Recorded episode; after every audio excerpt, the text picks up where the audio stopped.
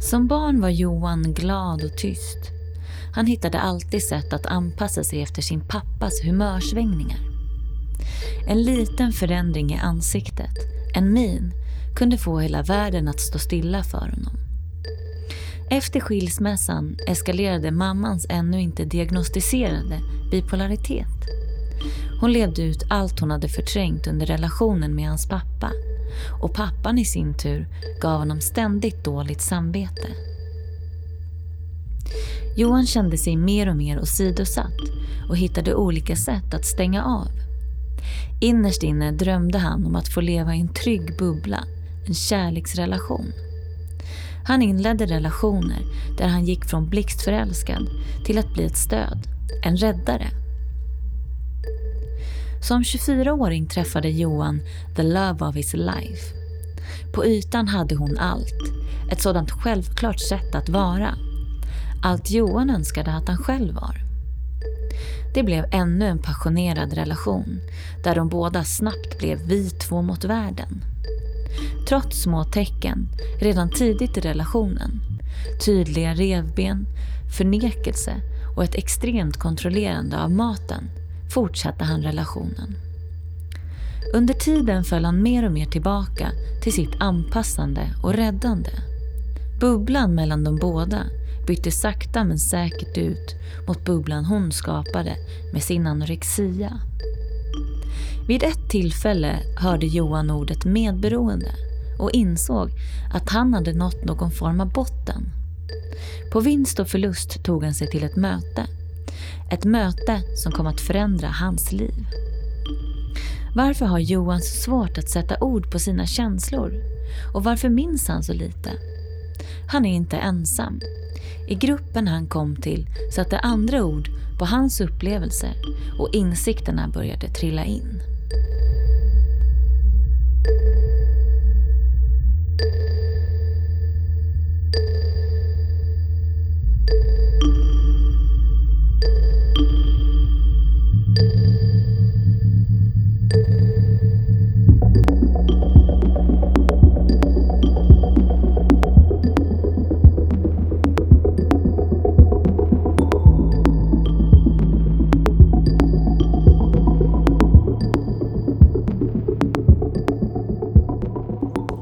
Jag tänkte börja med att fråga, eh, vem var du när du var barn? Wow. Oj, vilken svår fråga. Väldigt svår fråga. Alltså, framförallt för att jag eh, minns så sjukt lite faktiskt. Eh, tyvärr. Eh, faktiskt. Så svårt att svara på. Men jag, jag minns ändå att jag var väldigt glad. Mm. Alltså typ jag hade alltså, väldigt stora... sådana här kinder. Så här typiskt så här, ja men du vet de här alltså klassiska, du vet så här, vad kallas det, äppelkinder typ. Och lite rosiga sådana och ett stort leende. Och sjukt hungrig. Jag älskar att äta mat. Uh, nej men det är väl typ så jag kan minnas mig. Jag minns det nog mest i sådana fall så här utifrån. Men, liksom, men det är kanske också bara vad man sett på bilder. Jag kan inte, alltså det, den frågan blir ofta så här, bara, hur, hur uppfattades du som liten? Så tror jag att jag bara jag uppfattades nog som glad. För att jag, alltså på de flesta bilderna ler jag väldigt mycket. Mm. Uh, men jag kan inte minnas själv liksom min egen speciella så här, sinnesstämning direkt. Hur såg du på din familj då? Alltså såg du er som normala eller jämförde du liksom med andra, med kompisar och så? Hur de, hur de verkade och hur de var och sådär? Uh, ja, det gjorde jag nog en del. Men jag vet inte, jag tror jag jämför, i alla fall så jämför jag mig själv väldigt mycket. Tror jag. Mer än att jag liksom i den åldern kollade på min familj. I alla fall om man då pratar liksom någonstans där sju till tio år gammal. Uh, började göra det mer typ när mina föräldrar skildes. Då blev det väl mer tydligt. Då gjorde de när jag var typ tio elva. Då blev det väl mycket mer vanligt. Alltså, för innan så var man ju som alla andra. Eller, ja, nu var inte mina föräldrar med alla som var skilda. Men det var ändå inte jättevanligt vid den tiden. I alla fall, då var vi lite en av de eh, få i grannskapet. Och där vi bodde så var det väl verkligen just så här grannskapet. Så man hade koll på vad grannarna gjorde. Och grannarnas barn och sådär. Då blev det väl mer tydligt, skulle jag vilja säga. att man såg till sin egen familj och jämförde dem med så här kompisars familjer och sådär. Hur uppfattade du dina föräldrar? För jag vet att din mamma var ju bipolär och det är kanske ingenting som du riktigt hade ord för och så då. Men hur uppfattade, har du några minnen som du kanske kan se nu hade med det att göra, eller hur uppfattade du henne? Alltså, alltså hennes eh, bipolaritet eh, har väl blivit, alltså hon blev diagnostiserad, alltså fick sin diagnos väldigt sent. Det var liksom, och det har ju verkligen, det är liksom någonting som har vuxit den sjukdomen på henne. Om man säger så, eller liksom progressivt. Så det är liksom den, den delen tycker inte jag kan minnas så framstående då när jag var liten. Alltså vad som var mer tydligt då var väl mer liksom... Alltså min pappa var väldigt dominant och han styrde väldigt mycket. Eller han styrde med, med sitt humör, allting liksom. Och min mamma försökte väl parera det och göra det bästa för liksom oss barn. Ehm... Faktiskt. Och sen så kanske det var när efter de skilde sig som det verkligen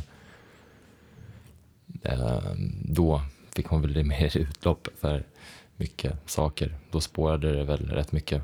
Men var du nära dina föräldrar? Alltså var du nära din mamma eller var du nära din pappa? Och... Tyckte jag, tror jag. Men sen så liksom när man blir, när man blir äldre på något sätt så kan jag typ se det jämfört med, med andra. Alltså det är som det, jag tycker det är väl som i allt. Man tänker ju att det, ja, men det här är normalt. Men nu kan jag väl se liksom att det fanns en, en viss typ av närhet men ändå inte. Men i och med att din eh, pappa var liksom dominant och så, blev det att du tydde det mer till din mamma? Eller? Ja, verkligen. Nej, men hon var ju tryggheten. Liksom. Alltså verkligen. Men hade du några syskon eller har du några syskon? Jag har en, en bror, en halvbror. Mm. Vad hade ni för relation då? Vi hade en, alltså han är sex år äldre än mig. Uh, och vi hade väl en bra relation när vi var små, men inte helt okomplicerad liksom. Eller alltså framförallt alltså när vi, eftersom det är sex års skillnad, när man är barn så är det väldigt stor skillnad liksom. Och så då blev han, han storbror och han tog hand om mig. uh, men, men det blev liksom, vi delar, vi har samma mamma fast olika pappor. Det blev väl någon, alltså min, min pappa då adopterade min bror. Och där, jag tror att alltså, min, min bror har ett stort sår av, av att han liksom haft en alltså, väldigt liten kontakt med sin biologiska pappa. Så han har väl liksom någon, någon eh, en trauma efter det, liksom, någon övergivenhet och att bli, bli lämnad. Eh, så att han känner sig väldigt lätt utanför. Eh, och det tillsammans då med liksom att jag och min, alltså jag och min pappa då, som adopterade min bror, alltså vårt biologiska band kan, kunde ibland kännas som att det blev problematiskt liksom. Ur vems ögon då? Ur din brors ögon eller? Ja, och i mina egna, alltså, och sen så när min pappa kunde vara väldigt hård mot min bror, hoppa på min bror väldigt mycket, det kunde jag väl tänka på, alltså jag vet inte, det fick jag dåligt samvete för liksom, som att han hoppade på honom mer, det kanske var, alltså Uh, inte för att jag tror att det hade någonting med det att göra, men det är lätt att det är sådana tankar kom liksom. Uh, nu var ju han mycket äldre så det kanske var därför han fick det, men uh, det blev extra jobbigt tyckte jag. Men jag tänker på den här dominansen då hos din pappa, hur visade det sig? På vilket sätt var han eh, dominant? Med sitt humör, alltså en extrem egenvilja att saker skulle vara på ett speciellt sätt. Och var det inte så, så såg man det väldigt, väldigt snabbt. Med liksom, och han, jag brukar säga så här, han, har, alltså han, är, han skulle vara en, världens sämsta pokerspelare för att han har inget pokerface överhuvudtaget. Utan man kan liksom läsa honom extra, väldigt lätt, och som barn lärde jag mig det väldigt, väldigt, väldigt, väldigt tidigt. Alltså läsa hela liksom, hans kroppsspråk. Så att när det liksom inte gick så som han ville att det skulle gå, eller att det var så som, alltså, ja, men om vi gjorde fel, att vi liksom... Ja, det skulle kunna vara uppfostransgrejer. Man skulle ätas på, på ett speciellt sätt, så här bordskicksmässigt. Men, men, men även andra saker. Liksom, sånt som barn gör också. Om man liksom spiller eller något sånt där som störde honom lite, som inte kanske passade in liksom, just där då. Tyckte han var väldigt jobbigt. Men hur visade han då liksom, att han, hans missnö- sitt missnöje och så? Nej, med, med, il, med, med ilska och suckar och eh, ja, men, ja, med, men han var aldrig fysisk? Nej, det, nej så. Absolut, nej, verkligen inte, absolut inte. Och han skulle liksom inte ens, jag tror inte, alltså för honom, alltså jag har ju försökt prata om det här nu när vi är äldre liksom. Men jag tror att han, alltså det, det, det, det är svårt att lära gamla hundar sitta. Mm. På något sätt, jag tror inte han kan se det. Alltså för att det är, det är han, det är så han. Och hur förhöll sig din mamma till det här beteendet då? Nej men alltså där och då så blev hon, alltså hon har ju alltid rättat sig rätt mycket också efter, alltså hon är rätt uppvuxen efter att också rätta sig efter andra. Alltså hon, hon har tagit hand om sin mamma hela sitt liv typ. Min mormor är lite, har svaga nerver eller vad man ska säga. Mm. eh, så att hon har, ja, jag vet inte, så hamnade hon i den här relationen och alltså, hon försökte väl liksom göra det bättre också som alla. Hon hamnade väl på samma, liksom, på samma nivå känns som. Men om du skulle beskriva din roll i den här familjen liksom, vad, för det är ofta så i en familj att man tar, precis som du sa att din mamma anpassade sig och blev den här som alltså, försökte väga upp och så. Så, ha, så blir det ju ofta i en familj att man, mm. alltså inte att man väljer en roll men man tar på sig en roll i alla fall. Vilken skulle vara din roll i den här familjen? När jag var yngre i alla fall, sen har det svängt. Men alltså när jag var liten så var man väl liksom liten, god och knubbig och glad. Typ så. Det var så den här som liksom höll uppe modet i, i familjen? Ja, på något sätt.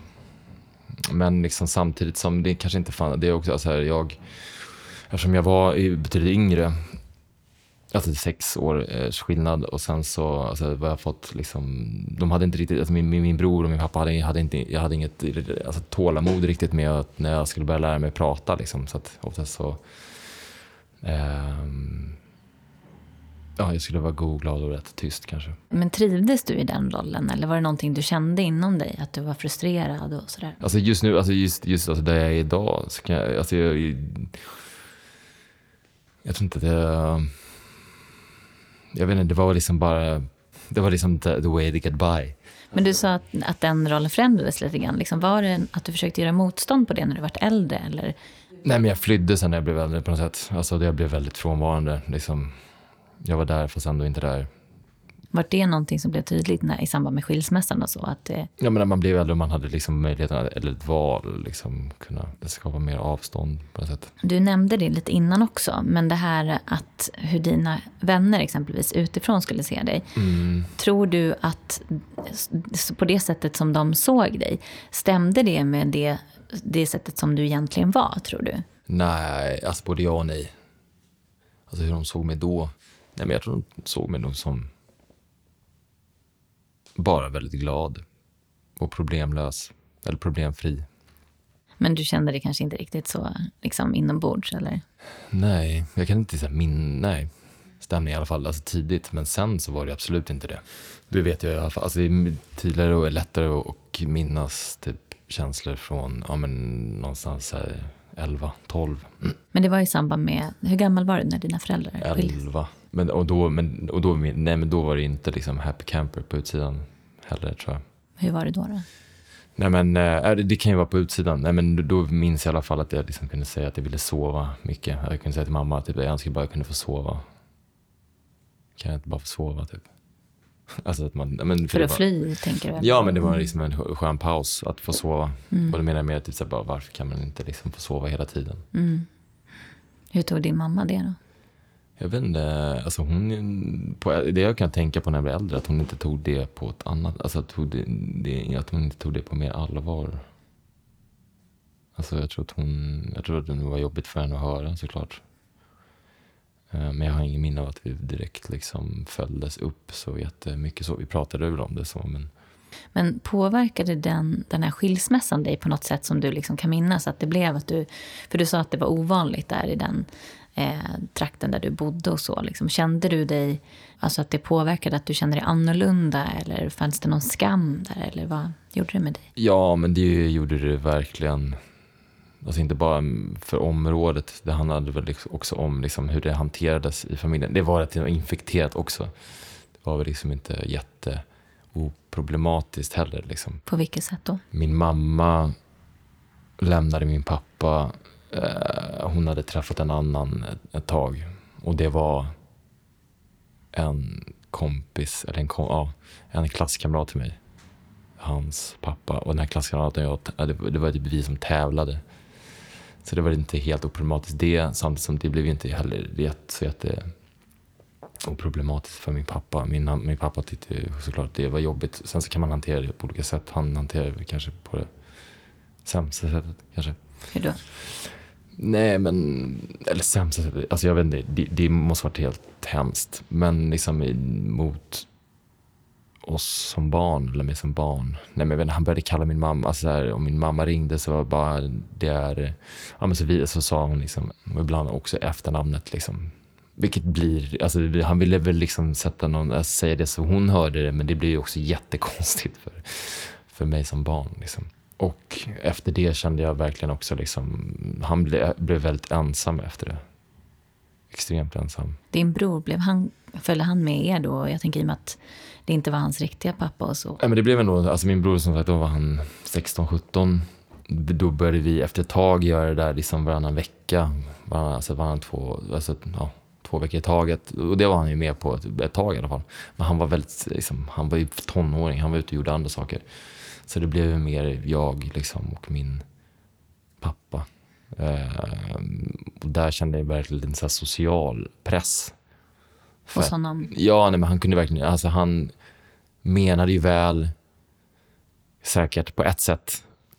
Liksom, han menade ju på kär, med kärleksfullt sådär, men alltså lite, alltså han bara, ah, det är ju så kul, när, alltså han lämnade, gav så mycket press på att, man, att jag skulle vara där.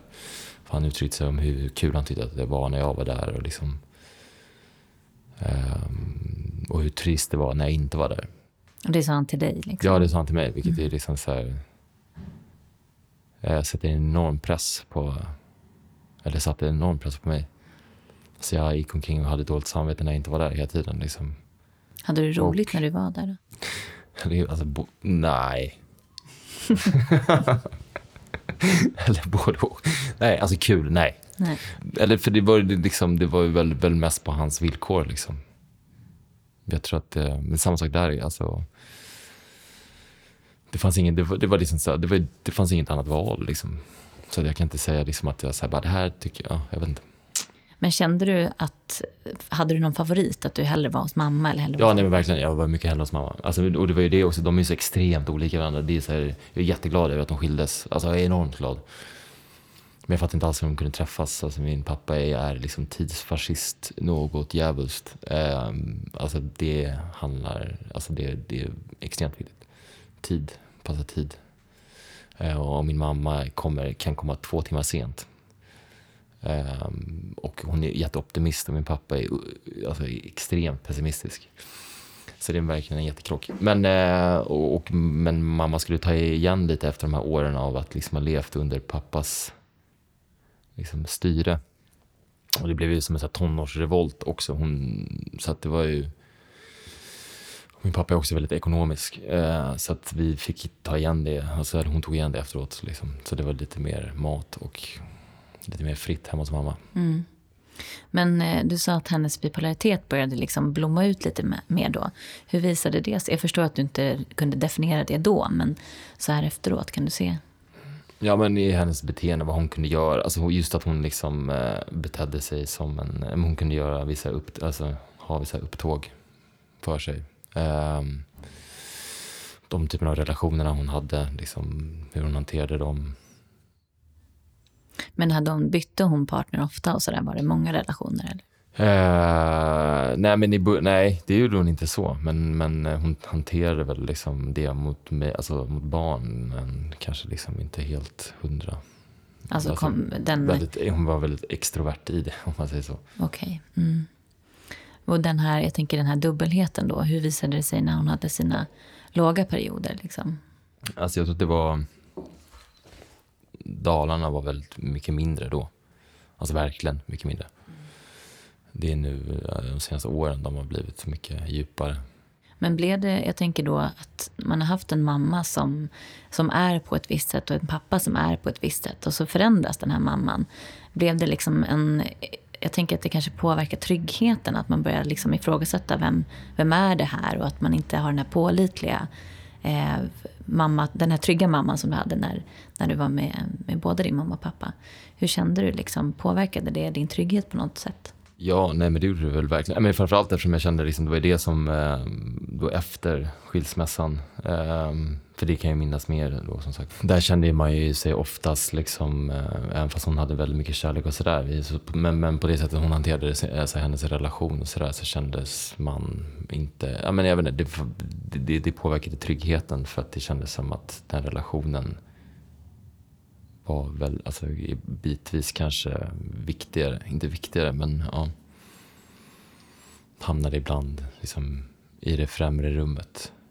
I alla fall sett tycker jag typ till hon hanterade den mot, gentemot oss. Mm. Eh, och det skapade ju någon form av liksom bristande trygghet. Hade du svårt när hon gick in i relationer? Alltså var det att du kände att du blev liksom, för jag tänker att då kanske inte din bror var med lika mycket då under den situationen. Men kände du att du blev liksom något tredje hjul där? Eller hur, hur, var, hur fungerade den här relationen som hon hade och varför kändes det jobbigt för dig? Nej, ja, det var, alltså jag vet inte. Det var liksom alltså, det, det som hade hänt, liksom att alltså, ens föräldrar har skilts och liksom sen så, så tog hon igen, tror jag, liksom en, en relation, alltså henne och min pappas relation hade väl inte varit liksom den mest kärleksfulla, kan jag se nu liksom. Um, när jag blir äldre själv och liksom ser hur relationer kan vara liksom. Jag tror inte att jag vuxit upp och sett så mycket, alltså, det har funnits kärlek sådär men inte så jättetydlig. Och hon skulle väl ta igen, hon var väl svältfödd på liksom kärlek så. Och det är inte så jävla jättehärligt kanske att få uppleva som barn och se liksom sin mamma stå och vara så här tonårskär med liksom sin rival, eller så här klassrivals mm. pappa. Just det, just det. Hur vart, jag tänker, hur vart er relation då, den här klassrivalen? Din... Nej, men det blev lite speciellt. Han, han var mer, eh, ja nu är vi som halvbröder. Vilket jag absolut inte ville vara. Mm. Och sen så, och hans då pappa, alltså mammas, den här mannen som hon hade relation med, han hanterade ju det kast. Alltså han var liksom... Man kan ju gå in, man kan ju komma in i ett barns liv på olika sätt liksom. Man kan hantera det på olika sätt. Och han kanske inte gjorde det på det bästa, snyggaste sättet och med, och med, med liksom respekt så, utan han väldigt tydligt liksom, det fanns inget intresse av oss eller mig som barn liksom, utan det, han hade bara ögon, stora ögon för min mamma liksom. Han gjorde liksom ingen ansträngning för att lära känna er eller? Ja, nej, inte alls. Som i den här åldern, liksom, hade du, i och med att du, du ville sova och så här, då tänker jag på drömmar. Hade du några liksom drömmar hur du ville att din framtid skulle bli, eller ditt liv, liksom, hur det skulle förändras?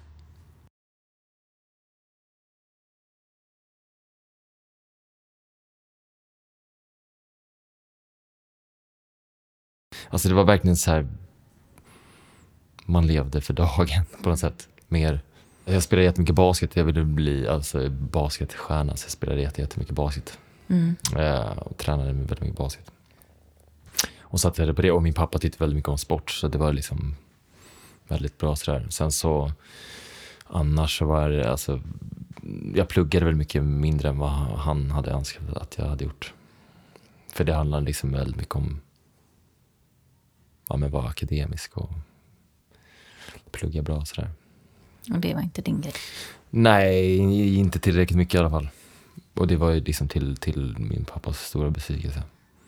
Men vad hände med den här basketkarriären sen då? Jaha, blev, nej, blev jag var alldeles för dåliga nerver för. Alltså jag, alltså jag är alldeles för rädd för att göra de andra besvikna i laget. Så då är liksom typ så här, istället för att ta ett skott så passade jag bollen vidare. För jag tänkte att de skulle bli så besvikna om jag missade. Men sen så senare i livet då, så, eller senare i livet, men senare så träffade du då, vad kan man säga, the love of your life. Hade du haft några relationer innan det här då? Jag hade haft två relativt långa relationer. Hur, hur var de relationerna då, kan du säga efteråt? Nej, men jag längtade väldigt mycket efter en sån relation. Det är väl verkligen det, kan, alltså typ så det var ju någonting som jag verkligen längtade efter som jag var liten liksom, ville, alltså närheten av, i en relation. Min första relation var med en tjej som jag träffade när jag var femton. Vi var tillsammans i typ två år. Men då var det också väldigt... Ja, men då hade man längtat väldigt mycket efter en, en relation. Liksom, så det var helt fantastiskt. Eh, hon började bo väldigt mycket hos oss. Hon bodde själv i en... Hon hade ett stökig bak, bakgrund. Hon bodde hos en fosterfamilj som var väldigt... Ja, de var inte så jättesnälla mot henne. Så hon bodde väldigt mycket hemma hos oss. Men, det, men, men och vi var tillsammans i två år. Sen blev väl det ett litet jobbigt slut. För att... Eh, ja, men man har börjat känna något liksom, eller vi, vi ja, kände ju såklart kärlek till henne och till varandra och så, men och sen så på det här med liksom att man ja, men att hon hade det problematiskt liksom. Det påverkade dig då också? Ja, men man vill ju ta hand om, eller jag vill ju liksom inte lämna henne i sticket. Du kände ansvar för det liksom? Ja, det gjorde jag väl, absolut. Nej, men det var så svårt, alltså det var hemskt. Eller hem, men jag tyckte väldigt synd om, om henne. Hon bodde nästan till exempel, och sen, alltså familjen då. Eh, och så fyllde hon arton, arton hon hade bott där i typ så här fem år eller så här fyra år. Och hon, hon fick en vattenkokare från Clas Ohlson för typ så här hundratjugo spänn. Det handlar inte om liksom, men men men de, man, man kan ju få pengar när man har så här fosterbarn. Och det kändes verkligen som att de bara hade henne för att få bidrag. Och nästa person du gick in i en längre relation med, vad var det för typ av relation? Nej, men det var en tjej som jag blev också extremt förälskad i. Uh, men också, alltså, jag tyckte hon var så otroligt vacker. Uh, jag vet inte, jag har liksom varit svag för det vackra på något sätt. Uh, när man, blir, alltså, när man blickar tillbaka på den relationen kan jag verkligen undra hur länge. Alltså, vi var ändå tillsammans i fem år. Uh, men det var ju liksom väldigt, alltså jag vet inte, jag tänkte, jag men, jag vet inte, hon, hon var väldigt sval, väldigt kärleks, eller väldigt så här kall, uh, så att det, jag tyckte, alltså det var hela tiden som att liksom det var en ständig kär, alltså kamp och att få liksom mer kärlek. Och då tänkte jag typ så om, om ju mer jag ger henne, snart kanske jag får lite tillbaka. Så du försökte liksom kompensera och, och ta, nå fram till henne på något ja, sätt. Liksom. Ja, men jag var inte alls egentligen nöjd med hur hon var. Alltså, jag var inte, alltså, det, men, men, men liksom, hon, alltså, nöjd så, alltså, jag var inte nöjd med det jag fick för, för, för, så som det var, utan liksom, jag bara, jag ville ha mer, men jag accepterade inte det. Så istället för att liksom acceptera det och kanske gå vidare, så så liksom bara, men vad fan, om jag ger lite till så kanske det snart börjar lossna här. Mm. Så kanske jag får tillbaka det som jag vill ha. Och det fick du inte? Nej, det fick jag inte. Vilket jag blev väldigt arg på henne för. Jag tänker, de här relationerna, slutade de på liksom okej sätt, eller vart det? Alltså, allting är väl relativt liksom. Men inte så snyggt som jag kanske skulle, alltså, det kan jag också, alltså, jag kan ju se andra människor som har med sina ex, ex och sina gamla relationer liksom, vad de har för kontakt. Jag har inte den kontakten. Vilket jag eh, tidigare kanske alltid har lagt liksom hos den andra. Att det är, det är ju enkelt att bara, men de är ju så konstiga, eller, men jag kan, det, det är ju jag lika, liksom, lika mycket mitt ansvar. Men det jag tycker är lite tråkigt, framförallt att man har lagt så mycket tid, lagt så mycket tid, men alltså att man har haft så mycket tid tillsammans med någon och sen så liksom eh, inte ha någon relation alls. Men det blev no, nej, men det blev rätt så, så här, snabba och väldigt liksom, definitiva avslut och liksom. Och det är så har det mesta varit för mig, tror jag. Vilket jag, alltså, så här, när, jag väl, när jag väl går vidare så går jag vidare ordentligt. Och stänger alla, alla dörrar, vilket jag tyckte var jättebra. Jag bara, det är skitbra, men jag kunde titta tillbaka på mina föräldrars skilsmässa och, och se bara, nej men fan, det är, liksom, det är bara att stänga boken och gå vidare. Och såg det som en bra egenskap, liksom, och har sett det som en jättebra egenskap. Nu, nu kanske jag börjar tänka att det kanske liksom inte alltid är bara jättebra. Men när du gick vidare så där snabbt, innebar det då att du träffade någon annan ganska snabbt? Eller kunde det gå längre tid mellan? Nej, det gick rätt snabbt. Alltså mindre, mindre än ett år, skulle jag säga. Så den relationen, den där med liksom där jag bara jagade mer kärlek, den pågick väl ändå liksom i fem år. Vilket det var typ fyra år för mycket. Om man alltså, tittar på ett sätt. Men eh, ja, då är jag väl typ tjugofyra. Och då träffade du då eh, den tjejen som blev liksom den som du verkligen engagerade dig i det här, kan man säga. Ja, jo men exakt. Mm. Kan man Hur säga. Träffades ni då? Vi träffades... Uh, ute i nattlivet, kan man säga. Uh, och mm, jag blev väldigt fascinerad av henne. Men hon blev lite som en, alltså just det som vi, alltså vi stötte på varandra liksom ute på, på nätterna. Mm. Sådär korta sekvenser. Och, och liksom så blev det, hon nästan lite så här mystisk. Eller som en, som en, eller alltid varit som en, utan, vad ska man säga? Mer en varelse eller något sånt. Så det tog ett tag innan vi verkligen, det var väl ett halvår sådär liksom, vi bara sprang på varandra. Och sen så fick jag till en dejt. Men hur uppfattade du henne då till att börja med? Du sa att hon var mystisk och sådär, men sen när ni började dejta och så, vad fick du liksom för bild av henne då? Nej, men vad jag tyckte väldigt mycket, alltså hon var ju betydligt yngre än mig. Alltså jag var tjugofyra och hon var arton. Så hon var betydligt yngre än mig. Men hon var väldigt, alltså jag trodde inte att hon var, alltså hon, alltså hon var till och med, eller hon sa att hon var tjugo, men det var hon inte. Hon, hon var arton. Men hon var väldigt vuxen för sin ålder och väldigt, alltså vad jag, vad jag drogs till var hennes extremt så här, självklara och ty, alltså jag, hennes starka jag. Hon hade ett väldigt så här, självklart jag. Alltså hon var sig själv i alla situationer liksom. Det kan jag inte säga nu, det, det tyckte jag väldigt mycket om. För att alltså, hon kunde komma in i, i alla typer av situationer och med alla typer av människor och var, verkligen vara sig själv på ett sätt. Eller i alla fall det som jag såg som henne själv. Liksom. Och, och för att jag var inte, alltså sån är inte jag alls på något sätt. Jag anpassar mig väldigt mycket efter, efter liksom hur, jag, hur, vilken situation jag är i. Eller det att du beundrade det lite grann. Ja, men det, kan, och det var inte så självklart. Det har jag kunnat se mer nu. Men hur fick hon dig att känna liksom? Jag tänker i den här, för det, det blev ju ändå att ni inledde en relation liksom. Mm.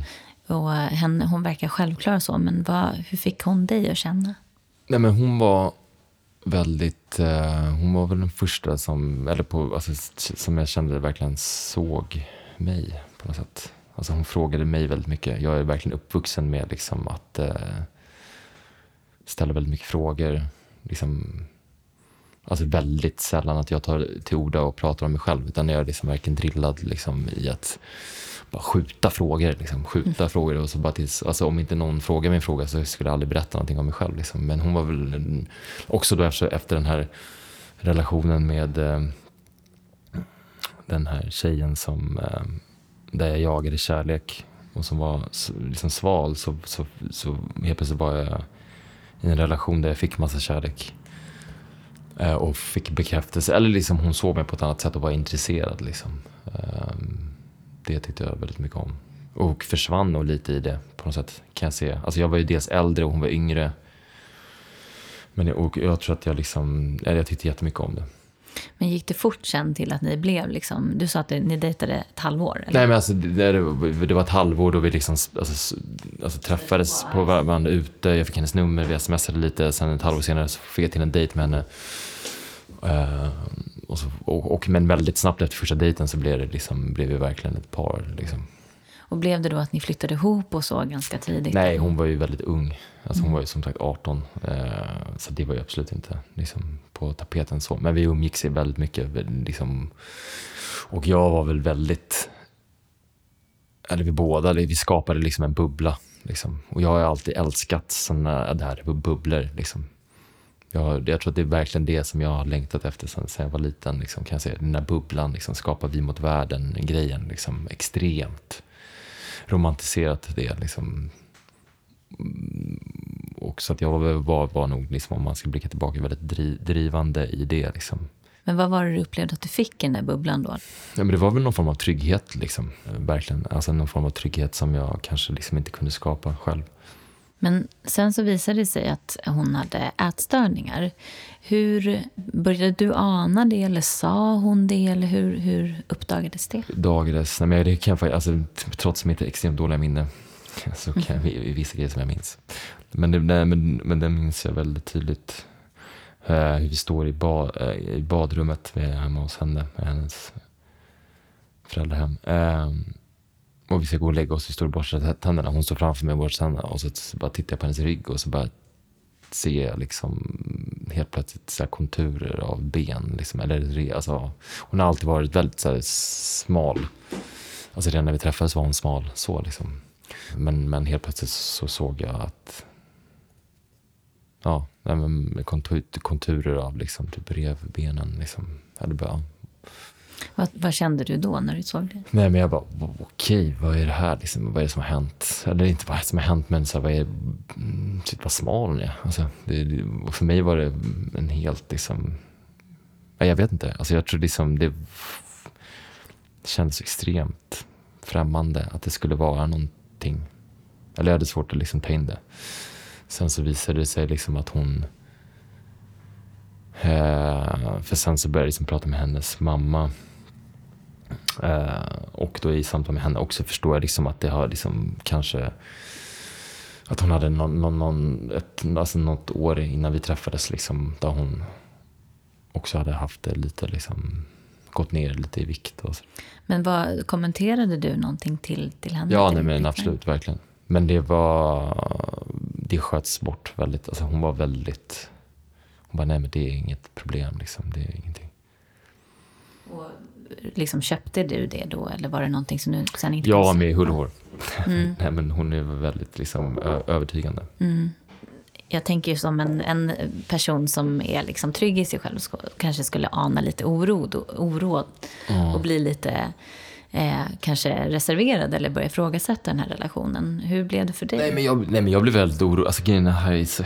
Oh, fan, jag kan inte liksom minnas liksom exakt tids... Men, men alltså jag blev orolig. Det var inte så att jag bara så här, okej. Okay. Alltså jag vet att jag har ett... Alltså jag minns att jag så pratade om det här med min mamma och vi går runt och jag är väldigt tyngd av det liksom. Jag tog det verkligen på allvar. Men, men, men, men... Alltså, eller på den, den typen av allvar som jag kunde ta det då. Alltså ätstörningar var ju någonting man hade läst om på den tiden. Det här ändå liksom... Vad är det nu? Det är, det är ju ändå liksom en sju år sedan. Då var det väl liksom, det är klart det fanns snack om ätstörningar, men inte var inte alls, det var mycket mindre än varje dag. Så man hade, jag hade väl hört talas om det, men eh, det var ändå liksom en lite främmande sak liksom. Men men men jag, jag tog det på allvar, men men eh, och försökte väl liksom få någon klarhet i det, men men liksom eh, min flickvän var själv extremt övertygad om att det liksom inte var något problem. Uh, så, och, och det, det liksom, då, då, då köpte jag väl det. Liksom. Men hur, på vilket sätt påverkar det här då er relation? Ja, men alltså till slut, alltså det är väl liksom en nedåtgående spiral. Till slut så är det liksom hela relationen, ska man säga. Men det, det är liksom en rätt lång horisont. Det liksom det skapar, alltså det det liksom det såg ju ett frö av liksom oro i mig eh, som till slut liksom blev det enda som fanns kvar på något sätt. Liksom jag kunde inte slappna av överhuvudtaget. För att det blev liksom också att vad man kunde göra för att hon skulle liksom vara avslappnad eller glad eller liksom eh, man började förhålla sig väldigt mycket till det. Om du gjorde så här så skulle hon kanske äta mer eller vad, vad, vad var det du kände att förhöll dig till så att säga? Absolut att liksom försöka underlätta och liksom så här pusha och vara så här pro och mat liksom och bara men fan nej, nu är jag lite hungrig liksom och äta så där men sen så också liksom att typ så undvika situationer eller liksom jag vet inte, det, det är så svårt att Exakt, exakt beskriva, men det är någonting som läggs på allting du gör till slut liksom. Till slut är det på att du liksom ja, hur du bemöter den andra personen i alla situationer. Men handlade det då väldigt mycket om vikt för dig eller så eller var det ja, men till slut blir ja men det, men det blir en sån liksom, eller det handlar om att liksom så här, få in eh, mat som får in energi och liksom eh, in, inte så här vikt per se, utan liksom, men det blir väldigt tydligt när du till slut har liksom en, ett, en väldigt smal människa framför dig. Men märkte du av hur hon gick tillväga för att liksom upprätthålla den här ätstörningen? Eller hur, jag tänker att eh, som du pratade om den här bubblan liksom, mm. så, så ser man ju en person så pass mycket. Mm. Hur upplevde du att hennes liksom, ätstörning eh, visade sig? Nej, men allting började bli väldigt liksom... Vad ska man säga? Allting var tvungen att vara på ett speciellt sätt liksom. Nej men och typ så här, nej men det, det här var inte gott eller så var det där gott och det kunde bara vara så där. Det var väldigt lättstört. Nej men nu nu var det liksom nu var jag inte nu är jag inte hungrig längre liksom, eller nej men det här är inte sugen på, eller det här alltså det sku, alltså det var väl, alltså väldigt particular eller vad man ska säga. Mm. Det var att kunna vara på ett speciellt sätt liksom, och det, och det var det man, och det var det man försökte säga, men kan du inte se så här, det här alltså du hittar ju bara på det här liksom. Men hon var ju väldigt övertygad om att det var, alltså att hon mer nej men jag vill inte, jag är inte sugen på det här eller alltså, ja. Men tog du försökte du ta upp vid några tillfällen liksom att hallå du har en ätstörning eller? Ja, nej men verkligen, alltså verkligen. Vad fick du för reaktion då?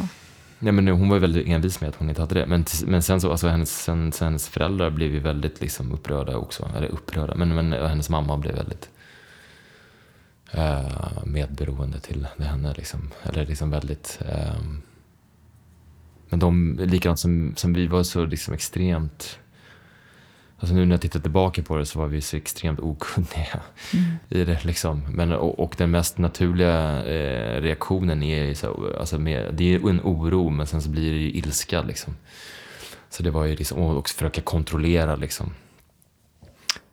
Men, men det var ju för att liksom ta henne, få henne och få hjälp liksom. Hon var på olika hem och sjukhus och typ sådär, men det var, hon bara nej men jag är inte sådär, jag är inte sån, och alltså det var hennes sta- extremt starka jag, och hennes, alltså det, hennes, det jag tyckte var hennes, och det är hennes styrka, och det fina med henne blev hennes största svaghet liksom. Extremt envis, hennes envishet som kunde vara väldigt bra blev ju, när den liksom hamnade på fel sak så blev det ju inte så bra. Så hon hade väldigt svårt att ta till sig hjälp liksom. Men hur kunde en dag se ut om du beskriver liksom? För jag tänker att det här smyger väl sig in på, på små saker. Alltså sen så blir det ju som att hela alltså dygnet påverkas av det. Alltså det är så svårt, alltså jag kan inte förklara det på ett annat sätt än det. Det blir väldigt neurotiskt liksom. Det är allting, det är som att du ska lägga en viss del på varje moment du gör i, liksom, i varje handling hela dagen liksom. För att det inte ska störa henne. Ja, ja precis. Och henne, alltså ja, exakt.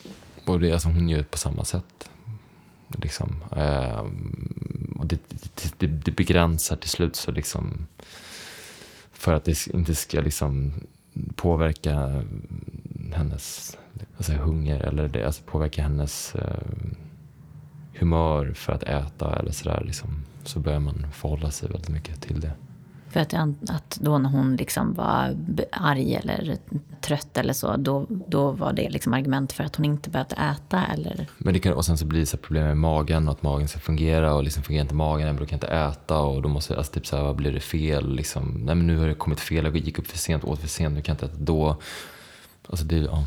Men hur mådde du liksom under den här tiden? För jag tänker att å ena sidan så är det ju tufft, men å andra sidan så är det alltså att fokusera på någonting. Alltså jag tänker att eh, den här mm. bubblan som du sökte, så blir det ju, tänker jag, att hon vill väl kanske inte blanda in så många fler utifrån, utan nej, precis. Ännu mer isolerande kanske. Eller hur, hur mådde du under den här tiden? Nej, men det var jättesvårt. Alltså det, eller det är jättesorgligt. Det var extremt smärtsamt att se någon som man verkligen, alltså som man älskar så sjukt mycket, göra sig själv så illa, och det är så sjukt onö- alltså onödigt. Alltså det tycker man ju. Alltså, mm. alltså det är ju en så men, alltså så hemsk. Det är en så hemsk sjukdom. Eh, och så svårt att se liksom, svårt, alltså man, det kommer ju liksom, eller vilka sjukdomar kommer någonting gott ur? Det gör det inte ur någon. Men det är alltså, det är så svårt att förstå. Det är så sjukt svårt att förstå den sjukdomen tycker jag. Eller jag är lättare att förstå. Alltså, för, alltså, jag har ju också... Alltså, för att som, som flytt... Liksom, jag har hållit på väldigt mycket med droger. Väldigt mycket med alkohol. Alltså, allt, alltså jättemycket. Sen har jag haft tur, tur att inte ha, liksom, ha den här allergin mot det. Men jag har verkligen flytt väldigt mycket saker... Men det, och där kan man väl se i sådana fall att ja, men det, alltså man får lite, men det är nog lite kul på något sätt. Eh, det är kul, men ja, mm. du förstår vad jag menar. Men, men det här med liksom, alltså anorexia och en sån sak, det är ju liksom inte, finns ju ingenting. Men jag tänker utifrån men, liksom. Ja, men det är väldigt svårt, det, det jobbar ju... Det är så svårt att... Alltså, eller så här, alltså jag, jag hade lättare att relatera till liksom, sån typ av missbruk. För att man själv har liksom, gjort det. Uh, det här med liksom att äta för mig så bara, men det är väl fan bara äta liksom. du, du, du kommer ju dö alltså, du, kom, hon kommer ju, du kan ju verkligen dö alltså, folk liksom alltså tjejer ja, eller, ja, på, på de här olika behandlingarna som har varit varit på som folk faktiskt har dött, så hon har ju sett folk dö liksom. Mm. det, det är liksom, det är så svårt att förstå. Samtidigt är det också en sån liksom hemsk sjukdom på så sätt, är det svår, för att jag menar liksom alkohol eller drogmissbruk, där är det ju så lätt, eller lätt alltså där är det ju så här bara okej, okay, du, du måste sluta, men äta måste du ju göra. Mm. Alltså, du måste förhålla dig till mat tre, minst tre gånger om dagen, helst fem gånger om dagen. Mm. Och har du varit ätstörd och haft ätstörningar, så ska du ju absolut liksom, i alla fall där hon är liksom, göra det flera gånger om dagen liksom. Det är, det är som att liksom en alkoholist bara ska dricka en liten viss mängd. Mm. Alltså det är en, nej, det tycker jag, det är jättesvårt liksom. Mm. Jag tänker, var det du som skötte maten och så hemma hos er eller? Nej, alltså man försöker, men det, det, nej, det blev till slut så liksom att man, eftersom det alltid blev, alltså det var också så här, ja ah, men vi det här, bara, nej, alltså det var väldigt sällan det som man själv, alltså det som man kom med, var, det var alltid fel på det man kom med. Men du, utifrån då tänker jag, bland era vänner och så, var, vad sa folk då? För jag tänker att en del av det här finns ju också att, att många människor kan uppmuntra att någon är liksom smal och snygg. Eh, hur, hur reagerade folk? Och var det någon som liksom frågade dig hur du mådde? Eller? Ja, det var det väl. Men det tog en väldigt lång tid innan, innan folk gjorde det, skulle jag säga. Faktiskt. Men det var väl mer in, inom familjen. Alltså en jobbig grej var ju, vad var det här? Alltså, det var kanske liksom några månader efter, alltså inne, in i att liksom efter jag hade märkt det här i spegeln då liksom. Så var det sommar och jag ringde, alltså hon, hon var på sitt landställe och så ringde dit. Och eh, hennes föräldrar svarade, eller hennes mamma svarade, och de då sa liksom bara, men ni, De, tyckte, de var inte riktigt glada med att vi, att vi var tillsammans. För att hon, hon bara, men de, de såg det som att vår relation var, gjorde henne sjuk typ. Att det, att vi, att det stressade henne. Eh, så det var väl liksom inom, inom familj, ja. Och det var ju jobbigt. Att få den grejen så. Men hur, jag tänker de, för nu pratar vi om familjen och så, ja. Men era vänner och bekanta och så. Eh, visste de om den här sjukdomen eller var det någonting? Ja, men till slut gjorde de, gjorde de med det mm. såklart. Alltså, eftersom det var väldigt oundvikligt liksom, när hon var så pass smal som hon var. Men det, det, det var väl... Eh, tog ett tag innan folk ställde frågor, skulle jag säga. Sen så var jag väldigt... Liksom, jag tror att jag, alltså mina, mina föräldrar eller liksom min familj kunde ju liksom ta upp det här. Men då var jag bara, jag vill inte prata, orkar inte prata om det. Liksom. Och hur, jag tänker din relation då under den här tiden med, med dina föräldrar, hur, eh, hur var den? Liksom? För jag tänker den här bubblan blir ju ofta att man kanske isolerar sig från... Verkligen, nej, men jag hade isolerat mig väldigt mycket. Alltså, och då hade jag också gått in i ett jobb. Jag, så här, sen, jag jobbade extremt mycket.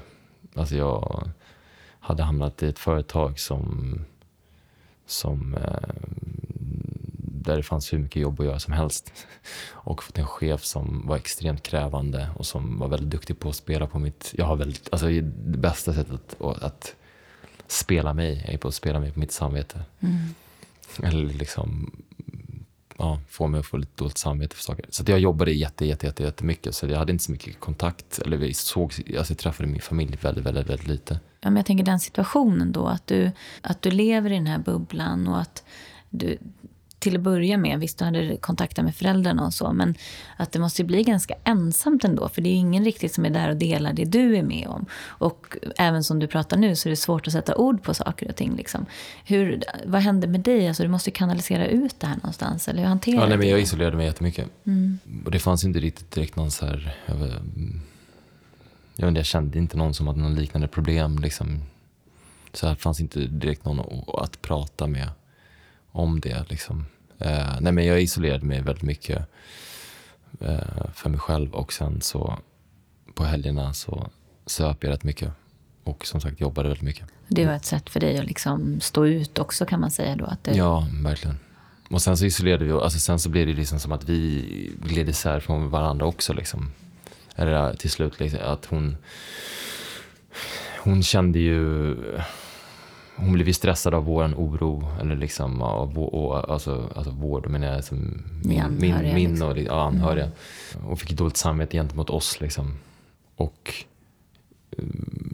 jag tyckte att det var jobbigt att se liksom, henne må så dåligt och att man kände sig så maktlös liksom, inför det och inte, att det inte hände någonting. Och liksom, det sådär. Så det blev väl att vi det, sågs mycket, mycket mindre. Och hur lång tid hade det gått liksom, innan ni nådde den här punkten? Vad är det här? Alltså, då hade det väl varit sju, alltså, två år kanske. Mm. Och då blev det liksom att ni... Alltså jag, det är ju så, tänker jag, precis som med vilken beroendesjukdom som helst, att man vill isolera sig för att allt annat kan stå i vägen liksom, för det här beteendet. Men ni fortsatte ändå vara tillsammans eh, och den relationen varade länge. Hur, hur utvecklades det? Alltså, hur kunde du förhålla dig till det här?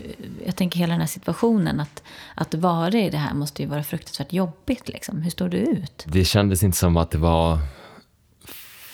Alltså det fanns något annat val heller liksom. Alltså mycket också för att jag, alltså jag tycker så extremt mycket om den här personen. Jag älskar henne så sjukt mycket och, eh, och, och det hade så svårt att acceptera liksom, att det skulle vara så här. Det kändes liksom inte, ja men fan, om, jag, om vi gör lite till. Alltså det här med om man alltså, ger lite mer kärlek eller liksom... Eh, men det var väl det, alltså typ så bara jag, alltså man såg att men det kan vara så bra liksom.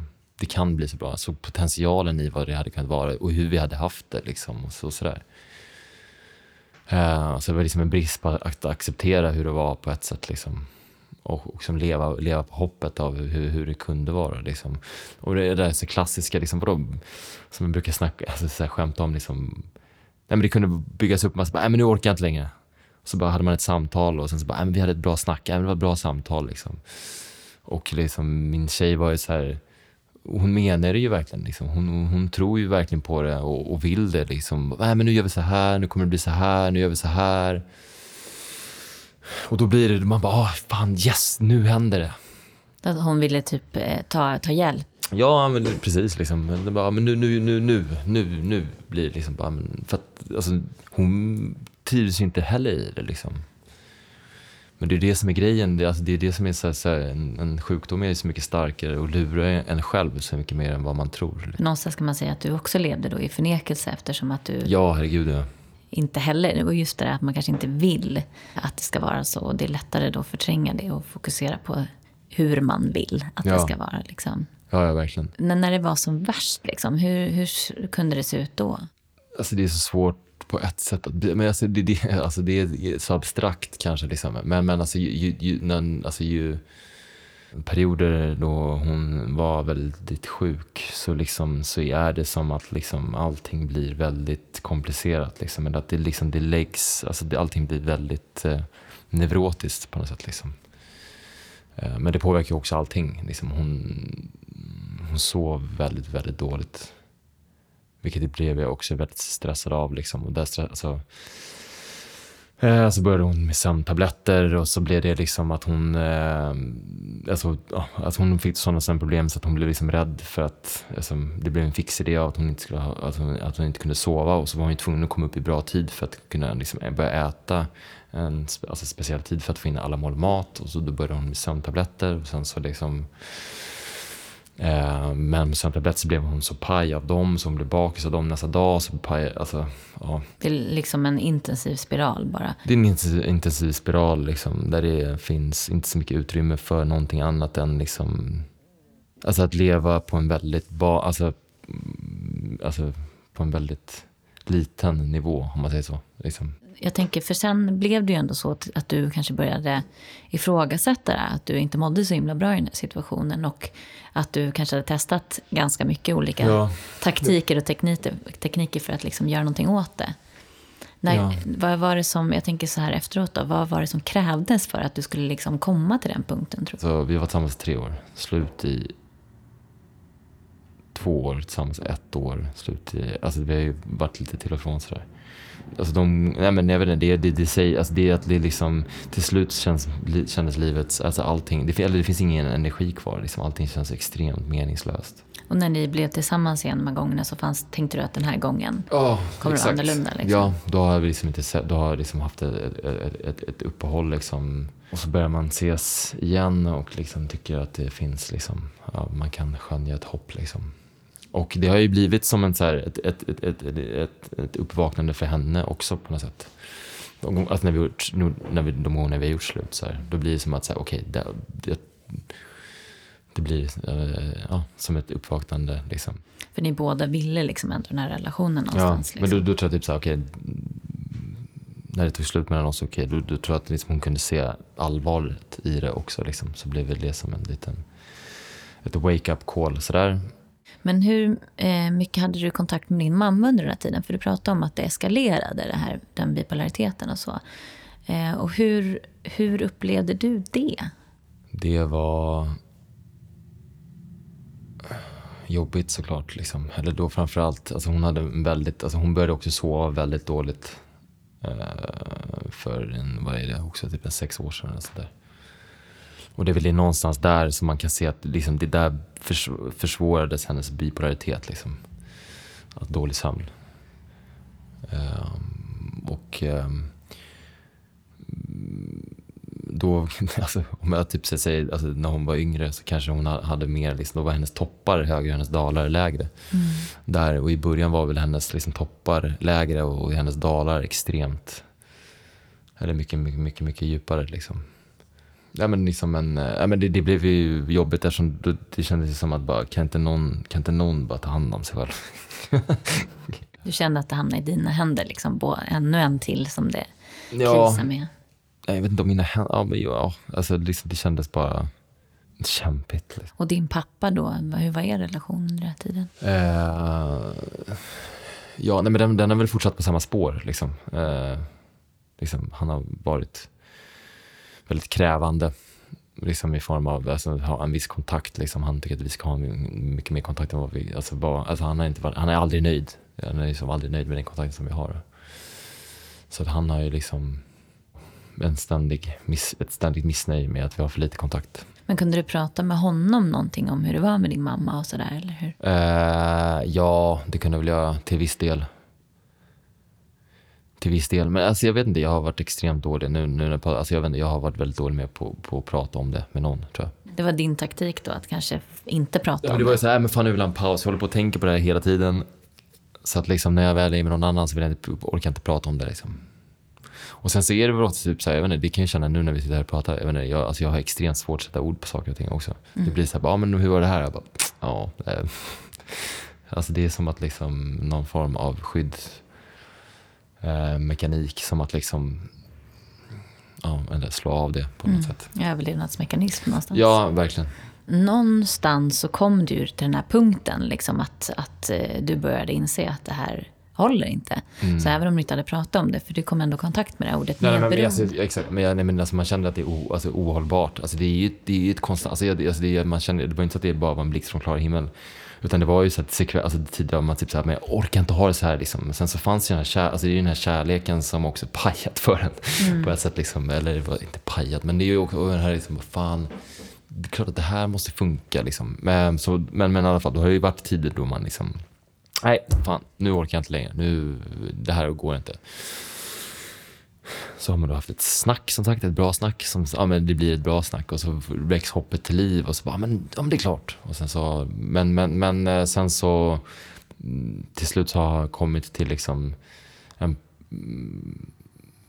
en, till slut blir man desperat av att, eller liksom känner, känner mig helt tom, jag känner mig helt, helt tom på liksom ja, men det fanns ingen glädje i någonting för att det var också så här, alltså Jag blev, jag blev trött på att leva på li- livet på liksom en, en, en mikroskopisk nivå, vilket är alltså, så här, sorgligt nog blir liksom, för en, en, en person som är sjuk, eller liksom, i det här fallet i alla fall, liksom, där man lever på att alltså, där man måste jobba på det mest självklara. Alltså i det som var det mest självklara i mitt liv liksom. Alltså som inte ska vara något problem, men att, att typ, så all, allting sånt som inte ska vara ett problem var ett problem. Uh, och till slut så blir det liksom, jag vet inte, det var som att liksom leva i lera liksom. Att röra sig i, röra sig i ett konstant motstånd på något sätt. Och en dag så känner jag nej men då finns det liksom ingen energi kvar till det liksom. Och det blev för och, och plus att jag liksom började få kompisar som, och närstående som ändå började liksom belysa det än, alltså belysa och, och, och problematiken liksom. Ja, och med, alltså, men långt innan alltså min alltså, med medberoende, min mamma hade sagt till mig eh, för några år sedan liksom, alltså innan då, han bara, men medberoende, och då vet inte, alltså då trodde jag ju verkligen, alltså jag vände riktigt min bild av det, men då tolkade jag ju bara på hur det lät liksom. Och hur lät det då, tyckte du? Nej, men som uh, att man gick lite vid sidan av och var lite liksom, vad ska man säga, uh, um, oh, så här, oh shit, hur ska man liksom likna det?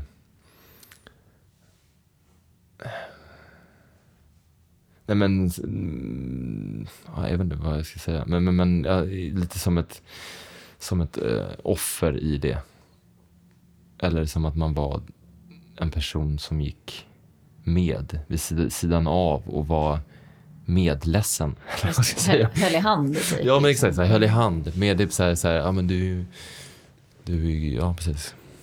Som en liten så snuttefilt. Ja, men som en snuttefilt vid sidan av liksom. Ja, men, du, men inte som att det var någon större grej. Alltså det är så här, men du är väl medberoende. Alltså det var så här, men det... Så det tog ett tag. Men, men sen fick du ändå höra det här ordet igen, tänker jag. Och eh, den här grejen också, att man har en slags relation till medberoende. Att det har att göra med man är beroende, eller medberoende eller anhörig till någon som har ett missbruk. Hur, eh, hur kunde du ta till dig det här ordet till slut? Till slut? Nej, men alltså jag tycker det, det, det, det är en pågående grej för mig. Uh, jag kan fortfarande ha ett problem med ordet. Inte ett problem, men jag tycker att det är lite missvisande uh, faktiskt. Just för att det just blir, det låter som en, som ett, så här, en offerroll.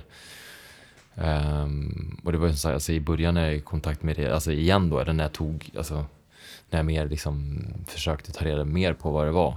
Medberoende. Medberoende, precis. Mm. Eh, så hade jag väl fortfarande den inställningen liksom, att det skulle vara ett gäng i, eller liksom att man hade en väl, ett väldigt stort hjärta. Ett, ett hjärta liksom, att man att man att vara ja, men ett offer i en situation med där man ja, var anhörig till någon som man brydde sig väldigt, väldigt mycket om och som man ville hjälpa. Det, det kanske du ville, fast någonstans så, så, ja, så det kommer ju så mycket vrede i det där också. Exakt, ja men verkligen. Ja, men det är en, det är en, en väldigt mycket, en betydligt mer problematisk roll än vad jag trodde från första början. Men med den här insikten då, hur påverkar det här din relation till henne? Liksom? Vad hände? Ja, men alltså, när jag verkligen började ta tag i det och verkligen söka och ta tag i mitt medberoende, då hade vi gjort slut. Hur många år hade det gått då? Och jag menar, det var, alltså jag skulle säga, alltså, som sagt, svårt med liksom, eh, minnet på ett sätt. Men jag, jag tror att det var liksom, att jag märkte att hon var sjuk, alltså när, när jag stod där i badrummet. Det var väl ett år, ett halvt år in i relationen. Så det är en väldigt stor del av relationen mm. som har varit liksom det här.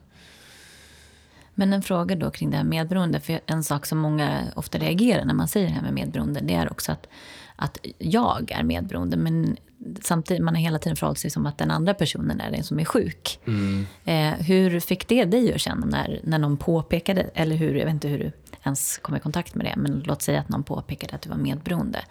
Vad, vad, vad, är liksom, vad var din reaktion till det? Nej, men alltså, alltså, eftersom jag inte riktigt förstod vad, ens vad det var för någonting, så var jag så här, bara, va, va? Äsch. Mm. um, och det, så det, det, det är väl inte. Men sen så när man började titta på det liksom, uh, eller jag, jag, bör, jag började, alltså för att, alltså typ så här, när jag verkligen började ta tag i det, så var det liksom då jag pratade med en person som hade liksom grävt lite mer i det, som, och som kunde belysa mer det här liksom, då jag kunde se hur my- extremt mycket liksom mitt liv var upphängt på måendet av min flickvän liksom. Och där, alltså bara den enkla grejen att alltså, när jag började se det, eller liksom höra det, bara se det från det perspektivet och förstå att det var det som lite var medberoendet liksom, att det, alltså, att det var en del av det på ett sätt, eller liksom, eller, eller att det var ett symptom på det, kan man säga. Då började jag säga, okej, okay, det där kanske liksom... Mm. Ja, gjorde du då, då? Sökte du hjälp för det? Eh, nej, men jag, jag följde med på ett möte. Varför typ ett tolvstegsmöte? Precis. Eller? Mm. Vilket eh, jag är extremt glad idag. Det är verkligen liksom räddat mig på i extremt många sätt. Eller gett mig en helt ny, liksom, på så många olika plan. Men det var din första känsla när du gick in på det där mötet då? Liksom. Eh, nej, men jag gick dit och trodde att alla... Alltså jag tänkte typ så här, kommer jag komma dit och jävlar vad de kommer liksom, när de hör att jag har liksom... har det här enorma hjärtat, att jag har liksom slitit, eh, liksom kämpat för kärleken i, liksom, i åtta år. Och de kommer bara, shit vilken kille. Och liksom, liksom och dunkar mig i ryggen och tycker att jag är fantastisk. Liksom. Och sen så, men att vi skulle vara ett gäng som satt där och liksom tyckte synd om oss själva. Men att vi liksom försökte stötta varandra i, vår, i våra, våra, våra, våra olika kamp, alltså våra kamper. Eller man säger. Men var det här en, en toxisk grupp för anhöriga till, till ä, de ätstörningar? Eller vad var det? Nej, det finns inte, eller vad jag vet. Alltså, det, tyvärr, alltså, det är också... Ja, nej, det, det, nej, utan det är till um, alkohol och drogmissbruk. Men det är ju verkligen... Och där kände jag mig kanske först väldigt så här, okej okay, shit, får jag vara här? Liksom. Uh, kände mig... Ja, även det, som jag, jag, jag kanske inte fick vara där. Men, men, men sen så blev det väldigt tydligt, liksom, väldigt snabbt tycker jag. Så såg jag extremt, alltså så här, hur, hur väldigt... Alltså hur, hur lika liksom drogmissbruk, alkoholmissbruk och då, alltså i det här fallet, mitt fall då, alltså anorexia. Och framförallt hur medberoendet liksom kan se ganska på pricken lika ut oavsett. Exakt, vad det är. Ja, ja, verkligen. Och liksom andra psykiska åkommor. Liksom. Att liksom bara så fort du har någonting att få, alltså att du måste förhålla dig till någonting. Eller att du liksom anpassar dig och förhåller dig till någonting. Men det är det som är så svårt. Det är, alltså, det, det, det är därför jag också tycker att det är så brett. Liksom, det kan ju när jag pratar med folk eller med, så här, med vänner och så här, medberoende. Och de bara, okej, okay, konstigt. Alltså, så här, men jag menar det.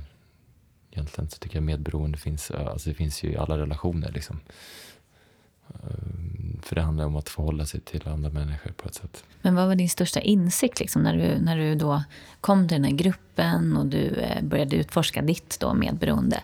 Kom du till några såna här chockerande insikter att det var någonting som du inte alls hade tänkt på som plötsligt en dörr öppnades kring?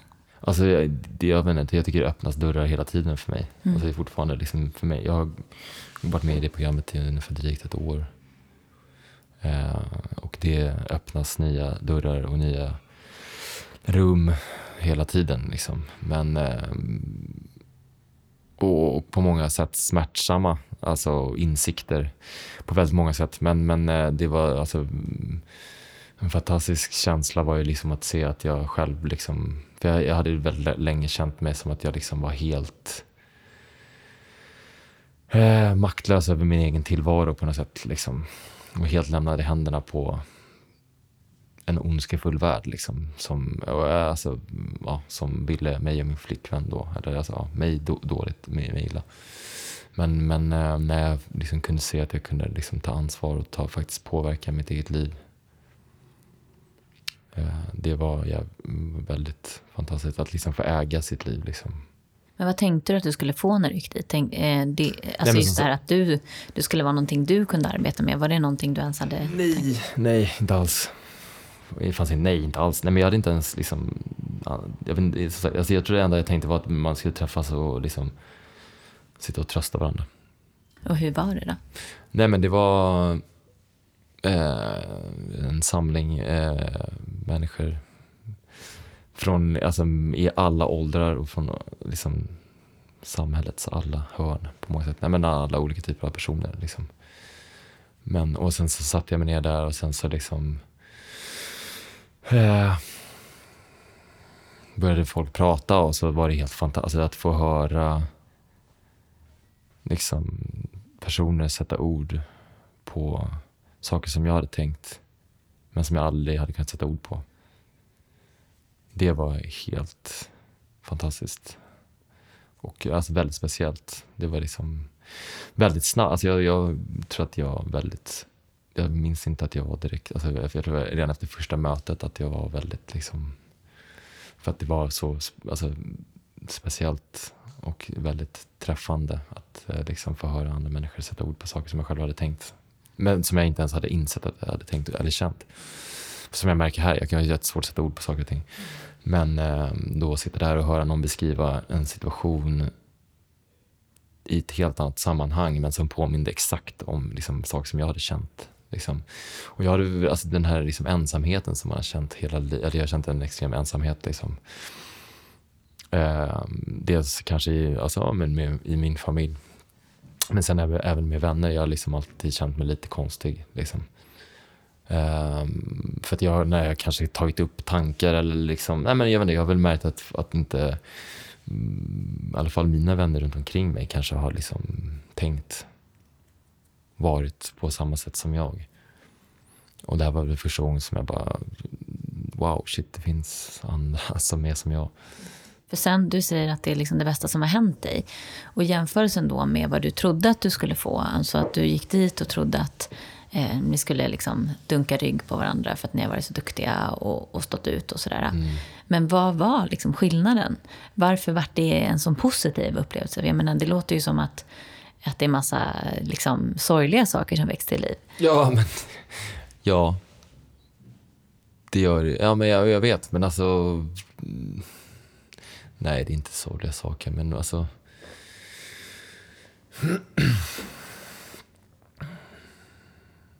Alltså tvärtom, eller jag, alltså jag vet inte, jag tycker det låter mer sorgligt att man skulle sitta i grupp och bara liksom tycka synd om sig själv. Det här var ju mer att liksom, det fanns ett hopp, det fanns liksom, det är så här bara, du kan göra, att man kan göra någonting åt det liksom. Uh, och vad det, gör man åt det?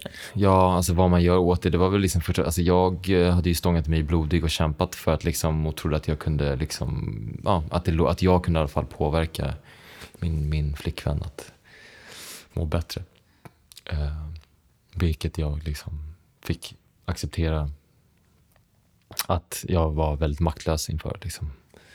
Uh, och det var ju alltså, alltså först svårt att göra, men sen extremt skönt. Det var liksom så här, ah, oh shit, fan, jag kan inte liksom påverka det på det sättet. Uh, det ligger inte i mina händer.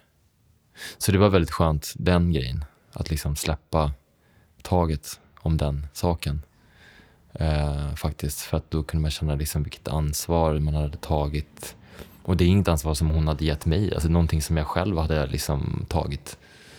Och det är väl det jag kan se nu mer när jag blivit liksom gått längre in i den här gruppen liksom, och jag är mer i det här liksom eh, ja, i, i den här eh, ja, gruppen.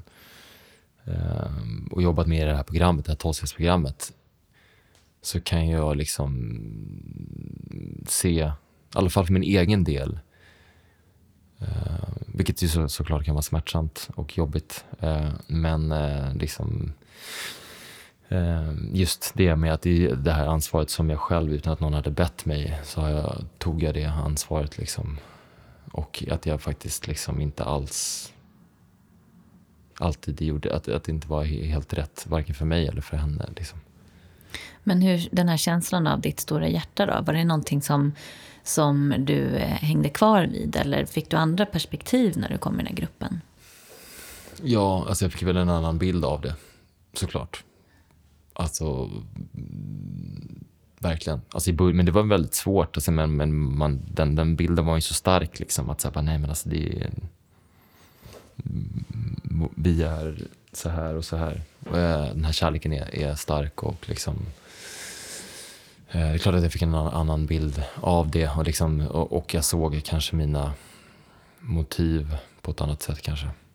Och vad var dina motiv då? Eller inte motiv, alltså motiven är fortfarande kärleken liksom på ett sätt, alltså, jag, alltså, det var, alltså, motiven att fortsätta var ju att jag liksom inte kunde acceptera liksom hur det faktiskt var.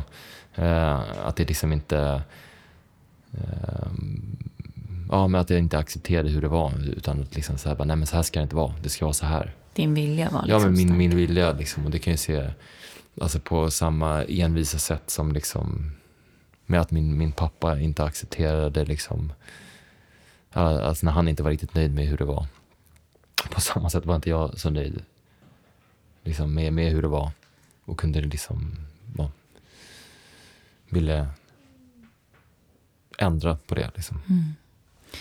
djupet, jag, vet, jag har ju också gått i ett hållstegsprogram och jag upplever den här grejen av att man plötsligt riktade blicken, liksom att man skulle se sin egen del i, mm. i det här. Det tyckte jag var väldigt svårt till att börja med, för att det var ju liksom att jag hade stått bredvid någon som har varit sjuk och att skulle, jag skulle ha någon del i det, allt jag blivit utsatt för liksom. Det var en ganska rejäl käftsmäll.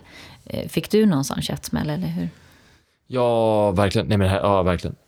Men framförallt just den grejen att liksom eh,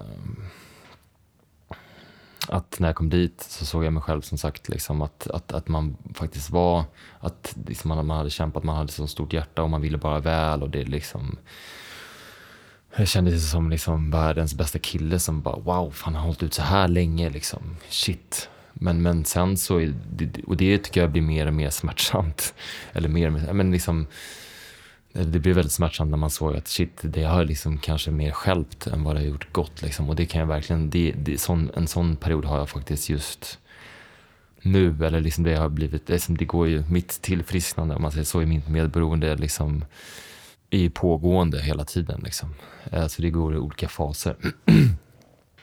Den fasen jag är inne i, jag är i just nu är just där jag, liksom, jag ser min, mitt beteende och hur det faktiskt påverkar människor runt omkring mig. Liksom, och hur viktigt det är att ta hand om det. Så att jag nu bryt, har jag verkligen liksom brutit ner den bilden av att jag skulle liksom ha det här stora hjärtat. Alltså det är tyvärr verkligen skälpt mer än vad det har gjort gott. Liksom.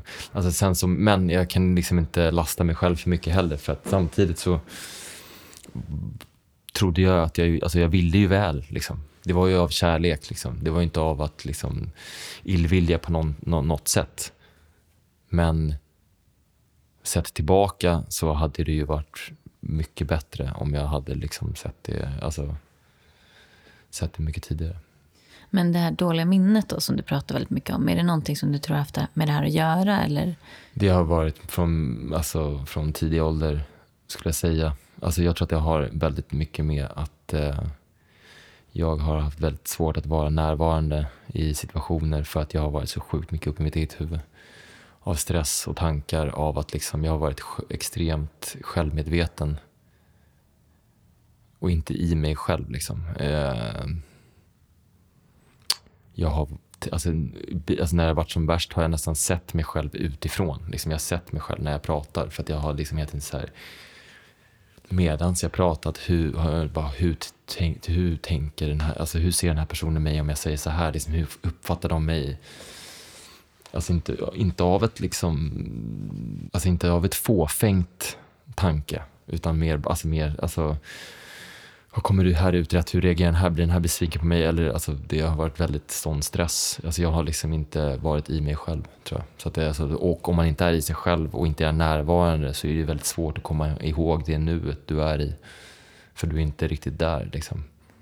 Men nu när du har börjat be- bearbeta den här, är det, upptäcker du att minnen kommer tillbaka liksom, som du har förträngt? Ja, lite mm. kanske, men, men framförallt så märker jag att jag är mycket mer närvarande i nuet, alltså typ så här, det tycker jag är fantastiskt ballt, alltså, alltså jag är mycket mer närvarande när jag mår bra, alltså mitt mående går ju upp och ner liksom. Jag måste ju verkligen ta hand om mitt mående hela tiden, eller liksom mitt, mitt, mitt det här liksom mitt medberoende eh, eftersom det är med mig, alltså det är ju ett karaktär, det är på något sätt, det är, det är, en, det är en extremt stor del av min personlighet liksom. Nu har jag gått över mer till det, alltså det, för mig bör, i början, alltså jag kan ju tycka att det är liksom,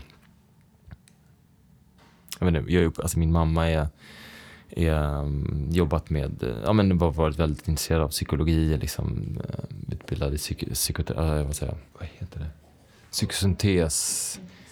Uh, och alltså, jobbat med ledarskapsutveckling så här, alltså, med uppvuxen med typ, efter skilsmässan där så pratade vi ändå liksom väldigt mycket, alltså kunde man alltså, på ett sätt ändå liksom grävande i liksom, eller grubbla alltså, så här, ja. uh, men kanske väldigt mycket mer var sett på så, så att när jag kom till det här liksom, alltså, programmet så tyckte jag ändå att det var väldigt intressant till en början liksom. Jag var inte så jätterädd för det, jag kan ju märka vissa, alltså, många andra kanske är, tycker att det är mer läskigt liksom, medan jag kunde tycka att det var lite intressant också och, och se liksom, men nu börjar det också liksom när jag ser vidden av det, alltså nu ser jag verkligen liksom så här medberoende är som sagt inte bara den här som går vid sidan av och håller handen. Det är ju liksom, ett, är liksom också en sjukdom på något sätt. Alltså den är också väldigt bitvis liksom väldigt skadlig. Alltså, och det är väl det, det, den, den delen som har börjat gå upp för mig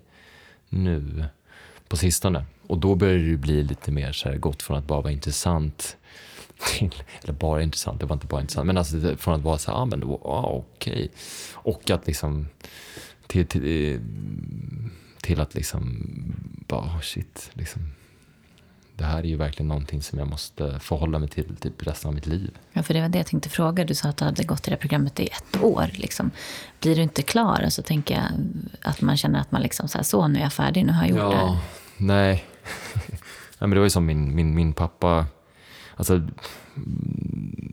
min mamma kan ändå, hon, hon, hon är intresserad och som sagt, hon, eftersom hon har varit det,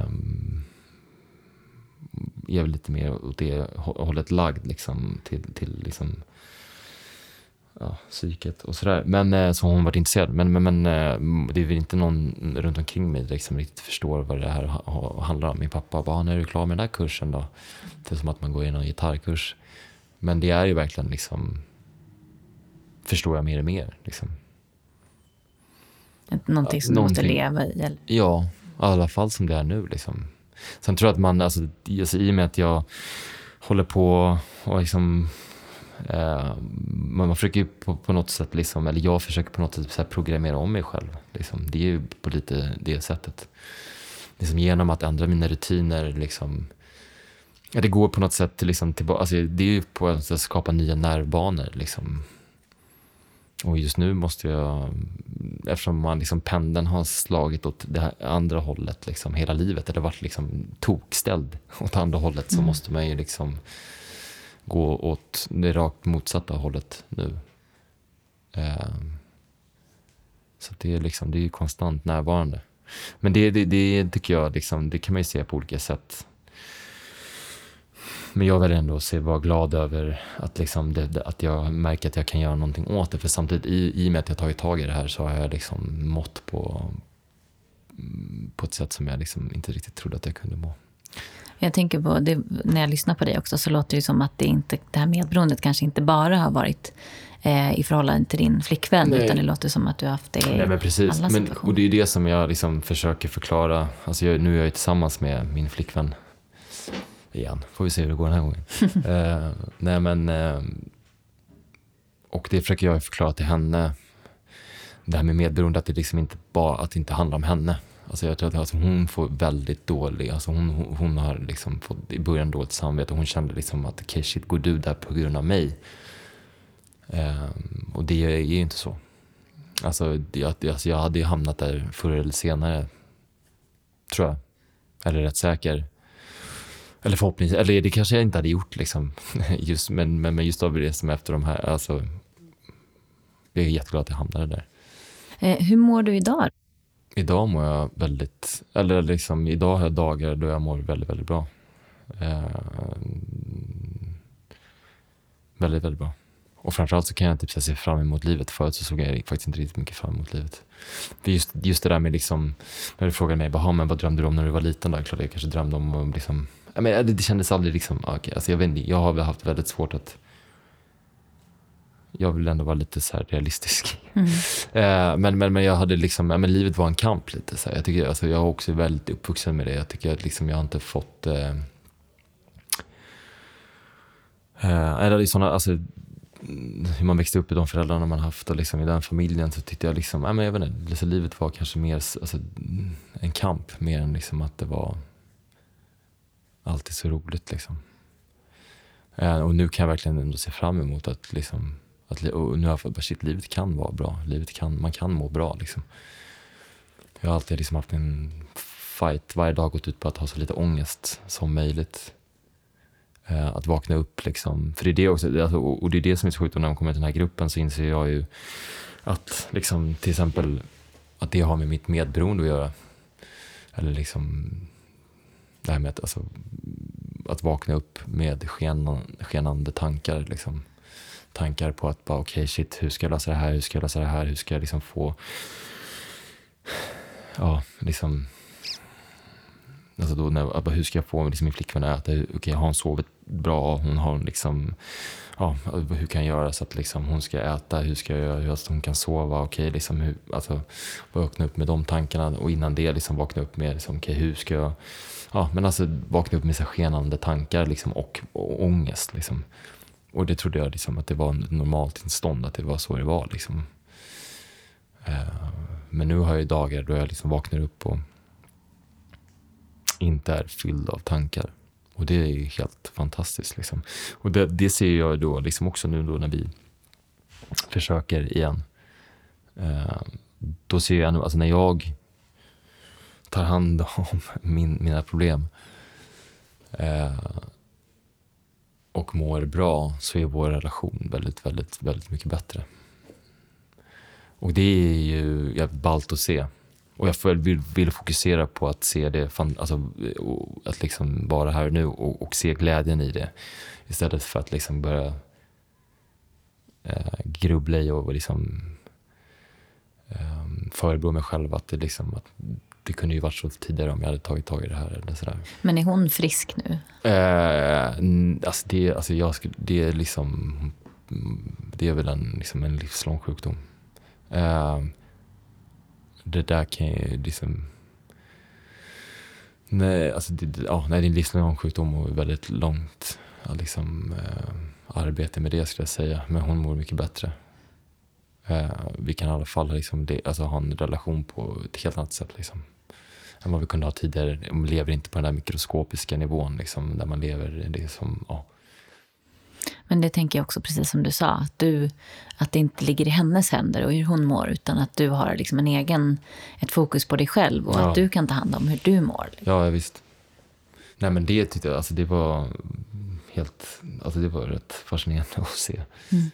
Uh, och se liksom hur, hur mycket det, hur mycket min sinnesstämning faktiskt påverkade liksom vår relation. Liksom. Om, jag, om inte jag gick in och, med oro, om inte jag gick in med min oro över hennes mående. Om jag gick in där och, alltså, i, liksom, och mötte henne med liksom, ett lugn och liksom, en, en känsla av att, liksom, att, att ta ansvar för mig själv. Och liksom, var, liksom, låta, låta henne vara och liksom, ja, men möta henne. Med, där jag accepterade liksom, att jag inte kunde påverka henne. Utan bara tog ansvar för mig själv, så blev det extremt mycket bättre. Istället för att liksom, som när man var väldigt sjuk, alltså när jag var väldigt sjuk, mitt medberoende liksom, då, då kunde jag ju liksom innan, alltså då hade jag ju redan målat upp bilder av hur saker och ting hade, skulle gå liksom. Uh. Men upplever hon nu att, att er relation är bättre också? Ser hon någon skillnad på dig? Ja, nej, men det det tycker jag ändå att hon gör. Eller vad hon säger. Mm. Men jag tror också att det hade blivit tydligt för henne. Alltså hon kan ju bara, ah, men ska du gå på de här mötena? Och, uh, sådär. Men när jag hade ett litet återfall så, så, så kunde hon sen se så här, ah, okej, okay, du ska nog gå på de här mötena. uh, och ta hand om det. För att jag blir liksom en mycket bättre person. En mycket bättre medmänniska liksom. Alltså för alla. Alltså, verkligen. Men om du, några avslutande ord här, om du skulle rekommendera, jag tänker om det är någon som känner igen sig i det här så, som du har levt och så, eh, vad skulle du rekommendera att en sån person gör? Nej, alltså jag skulle verkligen rekommendera, om man känner igen sig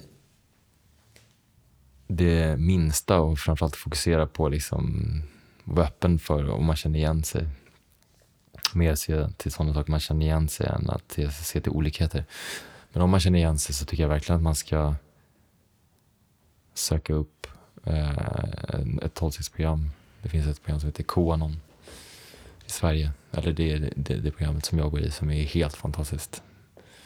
Eh, där, alltså, ja, det är också, alltså, där, där alla med en liksom, medberoende problematik är välkomna. Eh, jag skulle verkligen liksom, om, att det, det, alltså, gå på ett öppet möte, gå dit, lyssna, liksom se om du känner igen dig.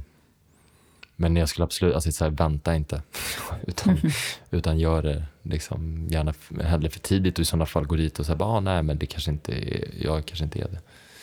Hellre det än att liksom vänta tills det är för, går för långt liksom. Då får det bli sista ordet. Tusen tack för att du var med och delade så fint. Tack. Känner du igen dig i Johans historia? Kanske funderar du på om du är medberoende? Gå in på w w w punkt medberoendepodden punkt s e. Där kan du läsa mer om typiska symptom och vart du kan vända dig för att få hjälp. På sociala medier heter vi Medberoendepodden och på Instagram lägger vi dagligen upp inspiration och information som kan vara intressant för dig som vill veta mer om medberoende.